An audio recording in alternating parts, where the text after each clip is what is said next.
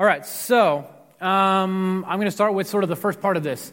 Uh, we've already talked about the first temptation. We talked about the devil. We talked about temptation. Um, and so I'm not going to recap a lot of that. Um, go back a few weeks if, uh, if, if you want to recap sort of how we can look at this. Um, one thing I do need to say is, um, and I think I touched on this the first, during the first temptation, it's not necessary for you to, um, although if you do, it's fine it's not necessary for you to assume that this is um, a physical external thing going on in Jesus, like meeting with the incarnated, the incarnation of like evil in flesh. Um, because there's two things going on here, and, and, scholars have written a lot about this. This is not just me talking.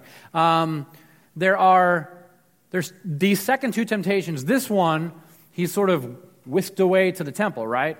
Um, and, then, and then the next one, he's taken to the top of a mountain. Well, the temple was really far from where he was, and there's no mountain in that area at all. So it's more of a, a, lot of scholars have sort of taken this as um, an inner dialogue in the midst of 40 days of fasting um, and the temptations, Jesus working through the temptations um, that are being sort of leveled at him by the presence of evil that is sort of there. And he wants to conquer these things so that he can rightly be the first sort of child of the covenant to do this thing right, right? So um, take that for what you will. There's, there's, there's sort of different ways you can look at this. I'm totally fine with that. I respect you and your thoughts and your mind. I, I want you to grasp and wrestle with that. For the purposes of this conversation, um, I'm, just going to, I'm just going to say it like it's written. Um, okay, so then the devil took him to the holy city and set him on the pinnacle of the temple and said to him, if you are the Son of God, throw yourself down, for it is written, He will command His angels concerning you, and on their hands they will bear you up, lest you strike your foot against a stone. So here we are.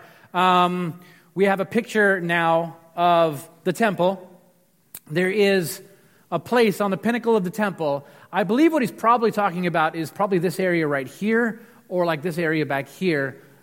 Probably not that area there um, for specific reasons. Now, um, every morning there would be um, a priest who, as the sun is coming up, like right when the sun would sort of shoot across the plains and light up the mountains of Hebron, the, the, the priest would stand up on the pinnacle of the temple and blow the trumpet, calling everyone to worship.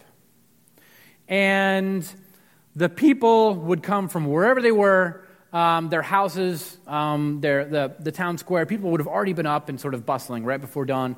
And at this point, they hear the trumpet and they all come to the temple because there's some morning sacrifices that are about to happen, and they're all going to be present for that, and they're going to um, observe the sacrifices, take part in the worship, um, times of prayer, um, probably some, some, some singing as well.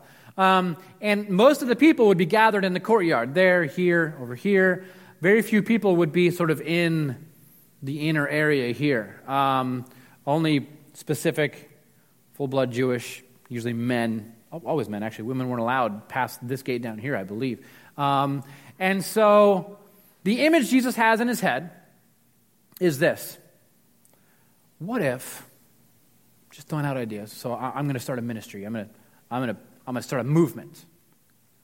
How can I start this thing off? And a bang, right? And so the devil took him to the pinnacle of the temple and said, What?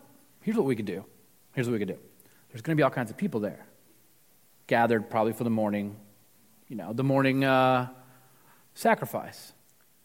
What if you just kind of jumped? What if you look up there like, hey, everyone, look up here. And then you just kind of jumped off the top of the temple, right? And then, here's what we're going to do angels are going to fly down and grab you, and they're going to catch you, and like you can like float down. Picture like the Creed music video, higher, right? That's what's in my head. Uh, and you're floating down. Think of the people. Think of like, wow, like David Blaine stuff. Like, wow, look at this guy. He's a rabbi. And he starts his ministry by doing magic and like flying down, like miraculous things. That's, that's how you start, right? Like, that's, that's how you get a crowd. And that's the point, right? Is to get a crowd. Um, is it? So, the first thing you need to know is that um, this actually was sort of the method of, of ancient messiahs in Jesus' time. Jesus was not the first Messiah to show up. There were a bunch before him that claimed to be messiahs. Um, and usually, usually they would rise up, they'd make some big speeches, they'd make some huge promises, they'd gather a large crowd, they'd lead some kind of rebellion, and they'd be killed and usually crucified. Um, this happened over and over and over again. These guys were killed, they were beaten, heads were cut off, burned alive. Several messiahs. There's this one guy, um, uh, Theudas. He gathered these huge crowds of people by basically gathering them all together and say, "Hey, I want you to come with me. Here's what I'm going to do. I'm going to go down to the River Jordan. I'm going to stand in front of it. I'm going to part the seas like Moses, and, and we're going to part the River Jordan. It's going to stand up, and we're going to walk through and charge into the city and take back, um, take it back from sort of Roman occupiers, right? Um, didn't go well. Um, and then, and then uh, so, but that's how you would gather large crowds of people by promising these huge magic sort of uh, magic tricks. Um, there's this guy Simon Magus, and he uh, he promised to fly through the air. Um, he promised that he, I'm going to fly for you all, and you find the story, he dies.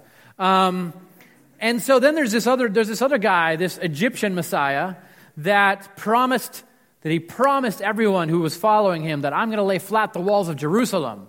I'm going to sort of, and it, all, every one of these is sort of harkening back to like, right, like ancient, you Jericho, you got Moses, you, you got all these, all these ancient sort of stories of, they're, they're harkening back to that. I'm going to take us back because the, the, it's always back there, right? Like that's the idea. Like, like we're off track. I'm going to get us back to when we were on track, right? That's, that's what they always kind of promise. And so that also didn't go well for this guy. And there's actually, this is mentioned in Acts 21, Paul is actually at one point confused for this Messiah. Um, someone comes to him and says, Aren't you the Egyptian who turned some, some of our people against their leaders? Didn't you lead 4,000 terrorists out into the desert some time ago? You ever, you ever like hear a rumor about yourself? You're like, they think that's me. They think I did that. I actually hear, not that, but I hear rumors about myself. Um, uh, who knows though? one day. Um, and so, um, and so this, I mean, this is kind of, this is the temptation, right? Jesus finds himself in this newfound power. And the first thing he's tempted to do with the newfound power is to turn some stones into bread, right? You're, you're going to you're going to make sort of money and prosperity and and um, and you're going to you're going to pull things for yourself out of out of places that nobody else could and this is kind of one of the temptations of people who rise into power now you have access to things. Um, bread is sort of the symbol of it, right? Money, riches, fame, whatever, um, that nobody else has access to. You're in the desert, and you can take rocks and turn them into bread. You're pretty special. The temptation sort of is the same that any leader, it's not just a unique thing to Jesus, it's any, any leader who rises up into any position of influence or authority. Here's a temptation. You could benefit from this. You can get food where nobody else can. Um, and so here we are. Um, you can impress some people. The temptation here is sensationalism. That's really the, the huge idea of, of this. Um, this is what we tend to want. This is what we want in our leaders. Um, instead of a God who's familiar, who's humble, who's present, who's with us in the darkness, who is familiar with our sufferings, who um, will wash our feet, just a humble Messiah we tend to want a sensational Messiah. We want um, someone to, we have this desire to impress and enchant. Um, big shows, displays of power. We've taught that the best way to get people to, um, to sort of join our movement and our cause, to become followers of Jesus, is to put on great shows with lights and fog, put ourselves and our holiness on display. And so there's this general idea that, like, they're watching you. Um, first off, you got to be great, you got to be successful. Um, and then we're going to talk about all the great things that, that, that Christians do that are, that are better than sort of what everyone else does, right? Like, we're going to talk about how um, we're going to put out stats and say, well, Christian marriages, did you know they survive? Uh, they're, they're much higher rate of success in Christian marriages than others. And then we're going we're to put out all these stats to say, like, we're pretty impressive, right? Uh, as a matter of fact, like, the stats in Christian marriages are the same as non Christian marriages. Um, and we all know you can sort of manipulate things to look a certain way. Um, but what we want to do is a display of greatness. We want to sort of put out there the idea that what we have is great, what we have is impressive, um, what we have is sort of attractive in any way, in every way, that one thing can be attractive. And so we want to sort of. My wife tells me that there was this, these little girls that they would ride to school with when she was little, when she was a little girl, and they were just really, really, really rich. And, and the girls basically had somehow come to the conclusion that it was because God loved them more that they were very rich. And they'd say, We're not rich, we're just blessed. They were Southern. We're just blessed. And the, the idea is, the idea is that, like, if, and we, ex, again, we export this to Africa, right? Prosperity gospel. Greatness. Um, all of this comes from the Messiah that you choose. Well, they failed because they, they don't have the right Messiah. So they're poor.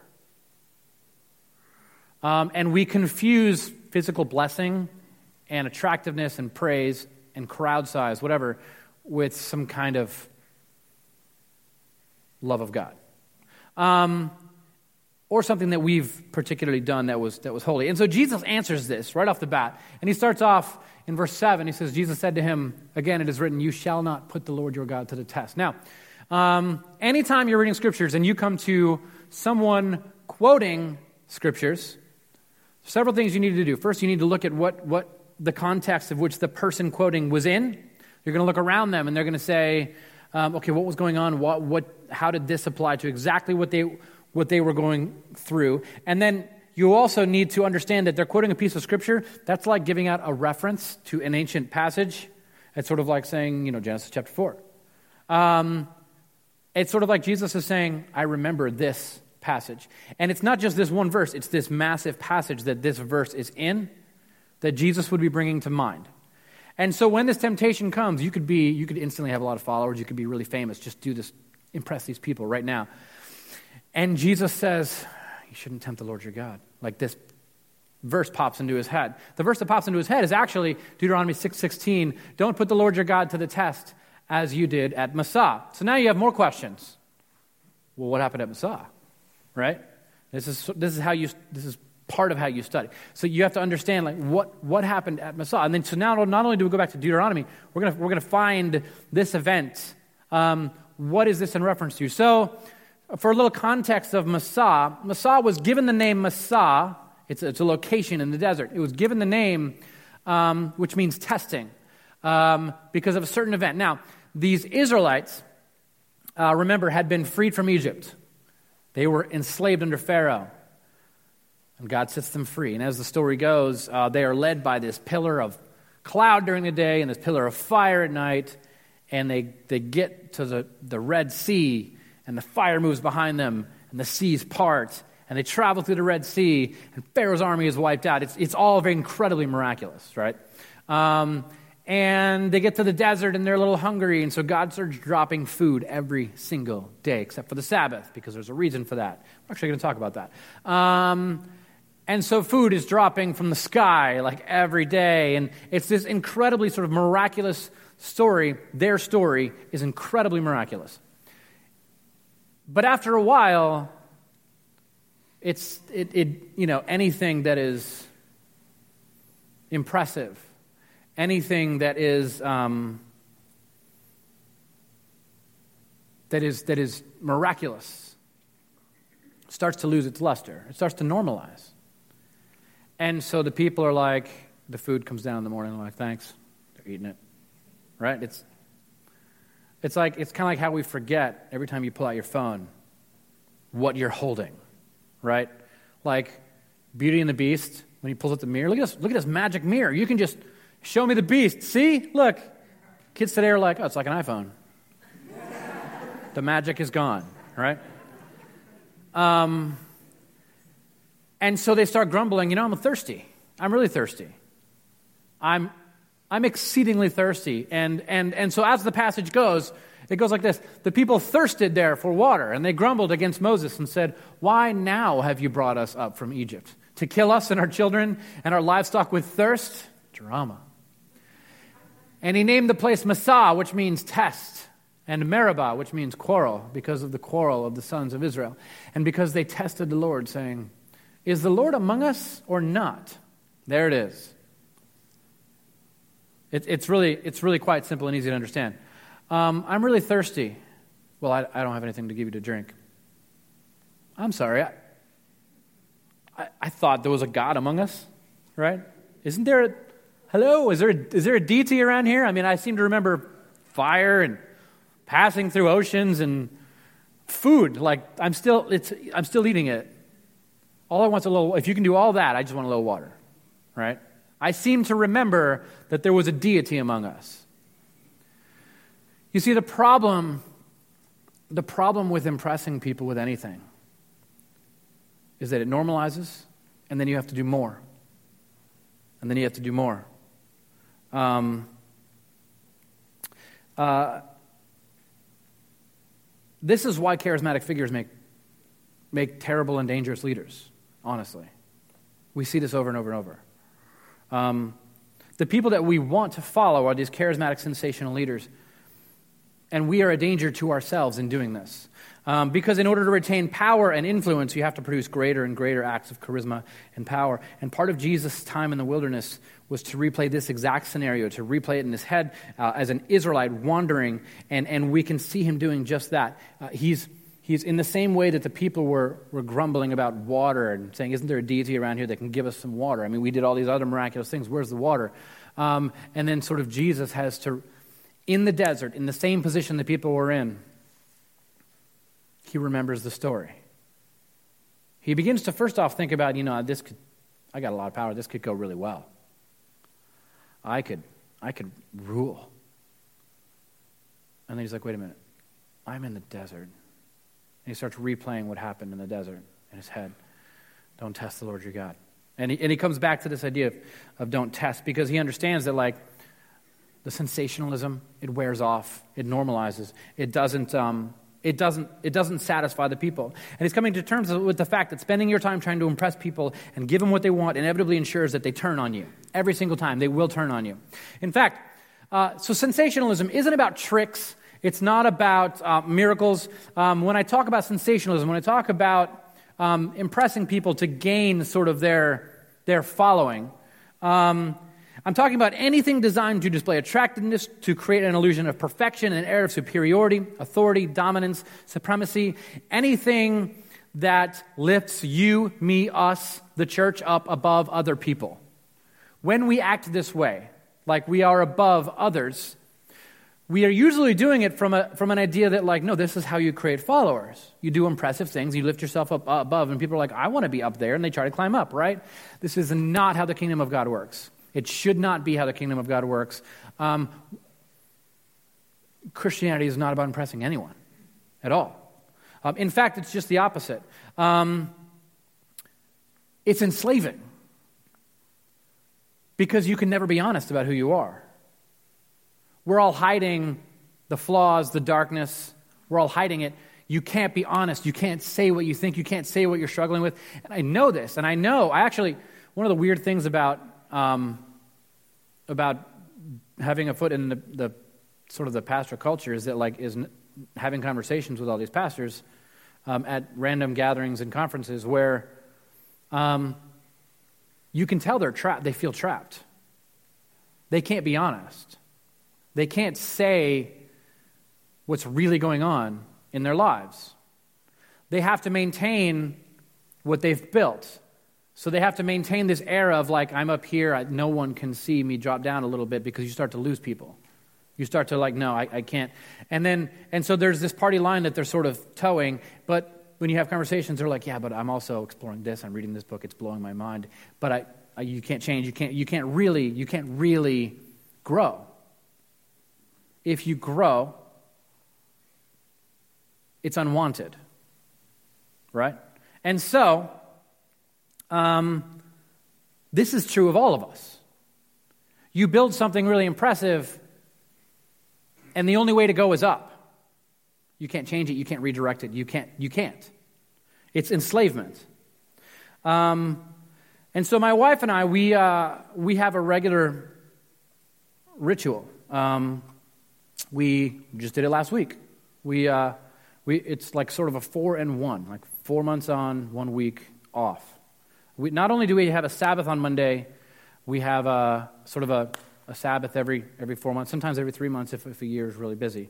And so basically, three weeks a year, we go and do nothing somewhere. We go to like a mountain uh, and we get a little cabin for a week and we just we just be together and we don't answer our phones and we, we do our best not to communicate with the outside world, just each other.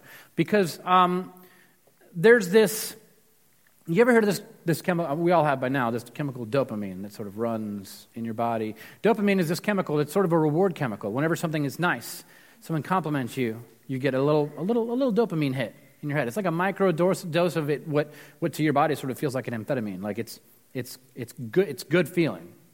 Um, it happens whenever you get a notification on your smartphone. You get that little buzz, you look, your little thing pops up, and you're like, hey, 20 people liked, yes, 20 little hits of dopamine. Um, and it feels good. And you get this whenever someone says something nice to you, whenever you do something nice for other people, and there is this sort of dopamine hit. Um, and so, um, several years ago, we noticed sort of the physiological dimensions of all of this the insane pace of, of the modern world, that there's these chemical reactions that happen in your brain when you receive any type of affirmation. Um, and it, it, it's from as small as a, a, like on social media to as big as um, like a question like, what do you think I should do? Or an email. Like, I don't, I, everyone hates receiving email, but we love receiving email because we're, we feel wanted and needed. Like, oh, they need my help again. I, I guess I'll do it. Um, they want you, you're, you're wanted, you're needed, you're necessary. In your eyes, on some small level, you are sensational. And, and living that way at a sustained level is, is really unhealthy. Always feeling wanted, always feeling needed and necessary, um, always making sure they don't forget about you, um, always outperforming, always being there, always being available. Um, and so we end up with a hit followed by a hit, followed by a hit, followed by a hit, and it becomes this addiction. And we're all sort of doing this to each other. I get an email notification, then it feels nice, and I write you back, and that feels nice, and then you get some advice, and new information feels nice. Um, and so we're doing this to each other, and we just keep moving and keep moving and keep moving. Um, and eventually, our bodies just adjust to living in this amplified state. And you start, what happens is you start to lose a sense of normalcy in your life. It's the desecration of normalcy. Because what happens is you take some time away to rest, and you're trying to rest, but you find yourself restless. You're restless. You can't rest. So you just instinctively grab your phone and start flipping. I need dopamine now. I need, I need that. And you actually start to believe that your worth is found in your abilities and your talents and how people view you and your own intellect. And you start to forget that when scriptures talk about Jesus, the Messiah, the one who, to whom all praise is actually due, it describes, even the ancient writers described the Messiah in interesting ways. They said, He had no beauty or majesty to attract us to Him, nothing in His appearance that we should desire Him. He was despised and rejected by men, a man of sorrows, and familiar with sufferings, like one from whom men hide their faces, he was despised, and we esteemed him not. Surely he has borne our griefs, carried our sorrows, and we esteemed him stricken, smitten by God, and afflicted. But he was pierced for our transgression, he was crushed for our iniquities. Upon him was the chastisement that brought us peace. With his wounds we are healed. The descriptions we have of the Messiah, and as we follow the life of Jesus, what you see is this embrace and this rejection, this embrace and this rejection. And then you actually start to see that Jesus sort of. Um, it's, it's like he was okay with it, like he was in complete control, at peace with it all. And then you look at his life, and it turns out he had these rhythms. There's this way that he would live. Um, and this rhythm is everywhere. You see it in life, everywhere. We sing a song this morning uh, in our winters, give us spring. Through new life only comes about when something else dies. And so I've talked about this before. I'm going to give a little re- quick refresher on it. Um, this is what your life should look like. It should. It's what me and some of my friends we call sound waving. Like we talk to each other and we're like, hey, how's your life? Man, I'm just, I'm really trying to sound wave. And what that means is basically ups and downs. There's a rhythm. Uh, I'm, I'm on for three or four months and then I'm off for a week with my family. I'm, I'm, I'm on for six days, I'm off for one day. And what this does is the day off, the time resting, reveals the audacity of the other six days, the audacity of the, of the way that we live. the constant sensationalism that we're trying to put out there for other people. And it's incredibly unhealthy. And when you find yourself sitting and you can't even sit in quiet, you can't even spend any time in prayer and meditation because all you can do is like, I have to check in. I actually did it last week on Sunday. I sent out like two or three texts because like I hadn't heard anything all week. I sent out like two or three texts like, how's, how's it going this morning? How's it going this morning? I'm nicking, bro. I need, I need something, right? Like, and everyone, two people didn't reply. I was like, yeah. And one person's like, it's fine. Actually, no, they, they replied and said, it's a mess. The speaker's cursing up a storm and everything. Everyone's leaving. I was like, you know what? I see what you're doing. Put my phone down. I don't need this. And so the problem is that most of us, though, we're living here, right? Like, we're on. We are on. There's no rhythm. And when there's no rhythm, I mean, to put it in musical terms, if you don't have rhythm, it's not even a song, it's just noise. I can hit a cymbal five times, but if I don't hit it in a rhythm, there's no song. There's nothing. It's a mess. You're just on all the time. And anything that is on all the time burns out, it dies, it is unhealthy it's not, it, it produces nothing good. And so you see this in the life of Jesus. You see him regularly um, in the morning escaping away to pray. Several times you see the, the crowd pushing in on him and giving him what we would all accept, like, yes, this is going great. Look at the turnout, right? Uh, and what he does is he gets in a boat and he's like, hey, I need, to, I need to go to the other side of the lake. Put him in a boat and they row him to the other side of the lake. And, he, and the way this story is described, it's almost like you can see the people running around the lake like, hey, it's going to go over there. Wait, no, no, oh, back over here. It's going to go this way. Um, and he's just trying to get away because he's like, this is not, this is not the point. And so he's sort of backing away. And then, um, and this is what happens. The, the time of Sabbath, when there's nothing to do, it calls out the insanity of the other six days. Um, what is Jesus doing when he's, when he's facing this temptation? He's in the wilderness, he's in the desert. He's, he's just realized what his life is going to be like. It's revealed to him in his baptism who he is. He's the Messiah,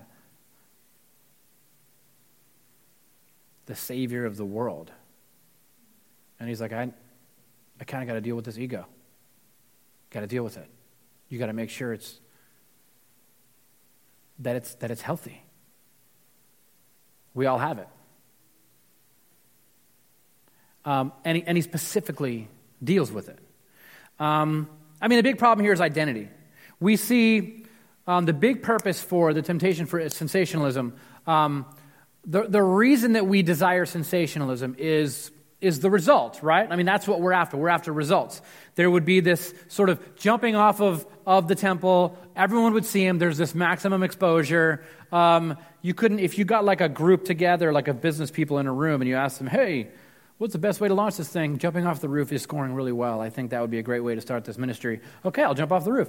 Um, and so, like, this is what he's sort of he's working through. Um, because what happens if he does this? Instantly, the crowds they gather, they see him, and there's this result, and it's, it's measurable. There's actually this rabbi in the first century named Gamaliel. He was actually Paul's rabbi. He had a thousand followers. Everywhere he went, a thousand people are with him. This is actually like this is what the rabbis wanted. This is how they kind of knew and measured their success. How many people were, were arguing for their teachings, how many people for their yoke, if you will, um, how many followers they had. And part of this was Jesus coming to terms with one simple but hard to accept truth. And here's the truth, and you have to accept this truth if this is ever, any, any of this is ever going to make sense to you. And it's simple the results are not the point. The results are not the point. The results are not the point. Whatever you're doing, the results are not the point. Um, we tend to have these normal thoughts about, about what we give our time to. Thoughts like, look what a success that was. Um, look how many people showed up. Look how much product we sold. Um, look at the growth. And the result becomes the point that comes to be where you get the joy. And you spend all your time hoping for the result. And we all need to spend some time specifically focusing on the truth that the simple truth that giving yourself to something that matters is in itself the blessing, the ministry, the joy. That you have something that matters. That you have found Christ. You have found the gospel and grace. And you know this matters. You know it reconciles people, to each other, and to God. And however that looks in front of you right now, you have something that matters in your life. You have something that matters in your life, and you could name it. You have that.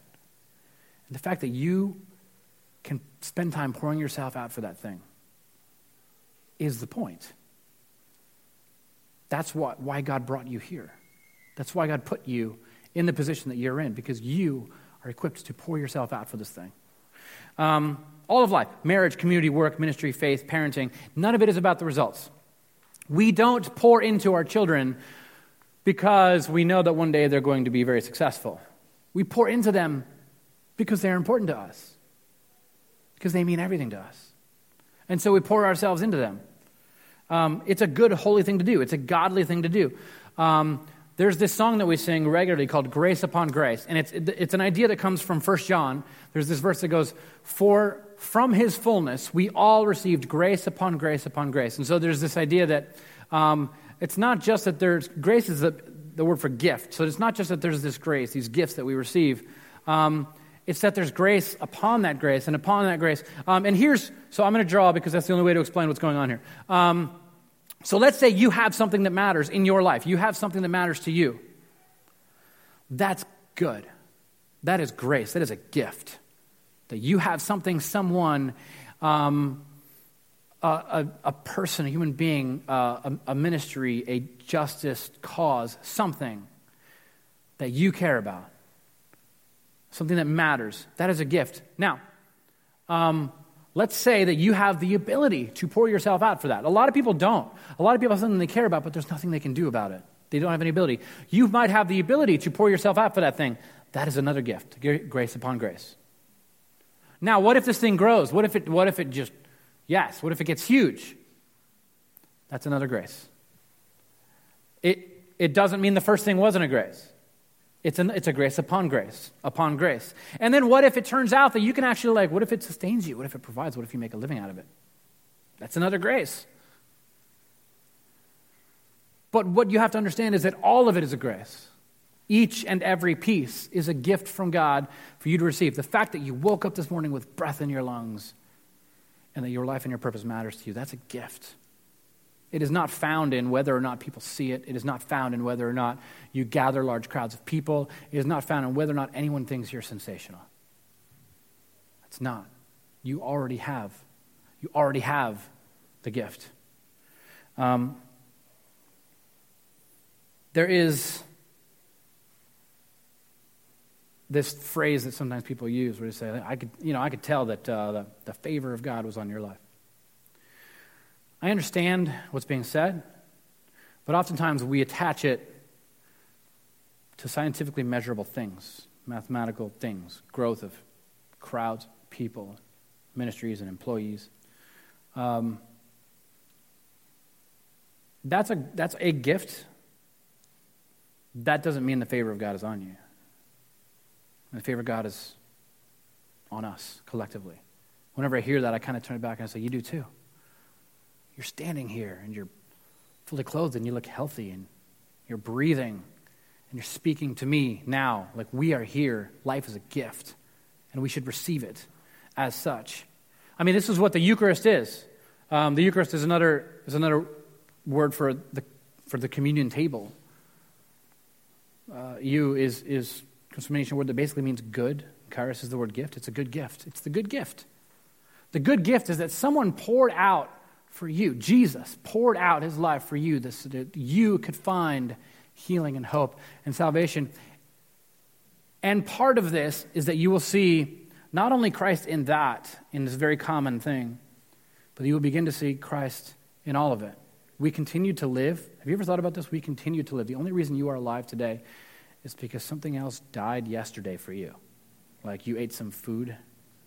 Even if you're a vegetarian, vegetables dying, right? Um, the fact is that like you live off of something else giving life. All of this points to Christ. All of this points to life is a gift for you. Christ poured out his life for you. Every time you sit down to a meal, you should ponder the cross of Christ.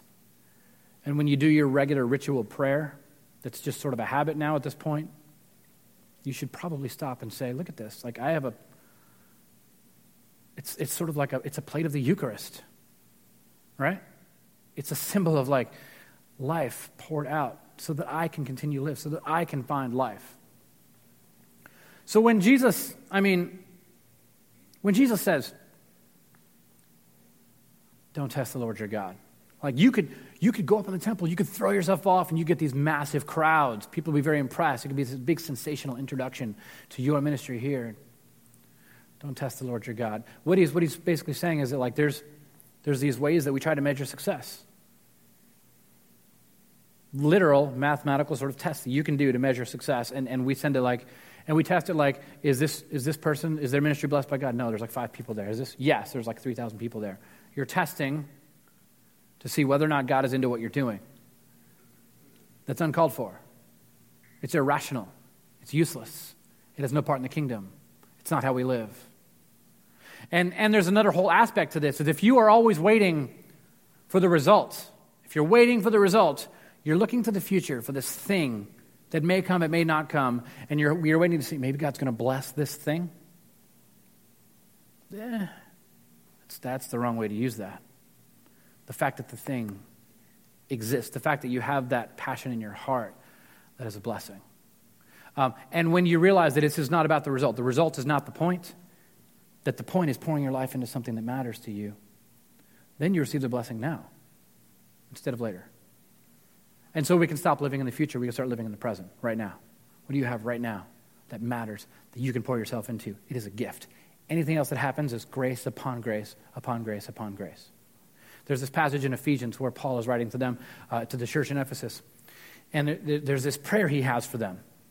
And it's sort, of, it's, it's, it's sort of how he begins to wrap up like his whole message to them. And his prayer is very specific. And it's not just for them, he wants them to understand it and to sort of spread this prayer around, this idea. He says, May you have power with all God's people. And, and the power is simple. It's, it's not power to impress people. It's not power to gather crowds. It's not power to like start this movement that just affects everyone in the world. The power is very simple to understand Christ's love. That's the power. And may you know how wide and how long and how high and how deep it is. May you know, how, and may you know his love, even though it can't be known completely. Then you will be filled with everything God has for you. It's not, it's not when you have a massive, successful thing. It's, it's,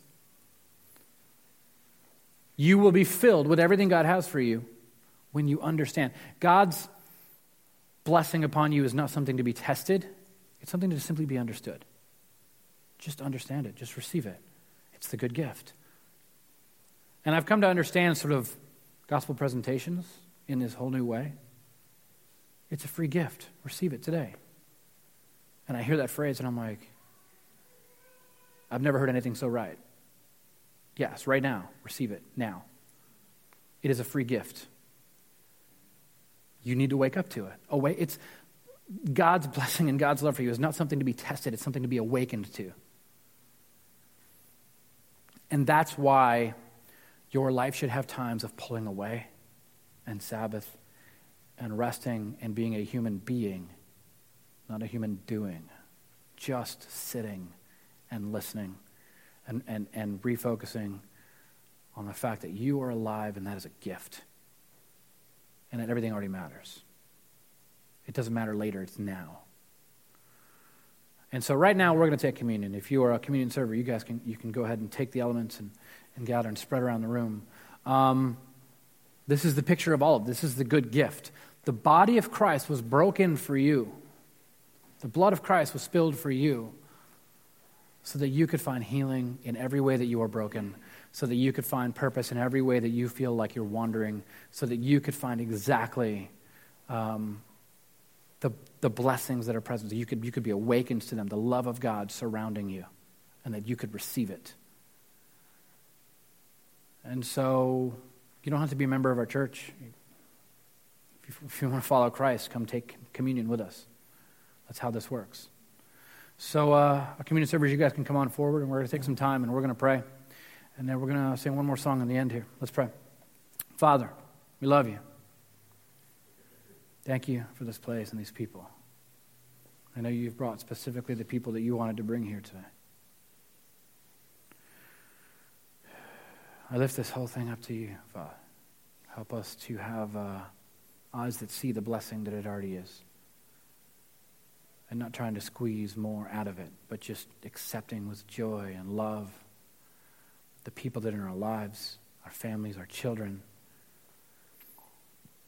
Save us from the, uh, the tragedy and the enslavement of waiting for some future thing. Help us to enjoy our, our loved ones now, our children now. Help us to see that the fact that we have something to pour our lives into, the fact that we have any one thing that matters, is already the grace, and anything else is grace upon grace. Thank you. In your name, amen.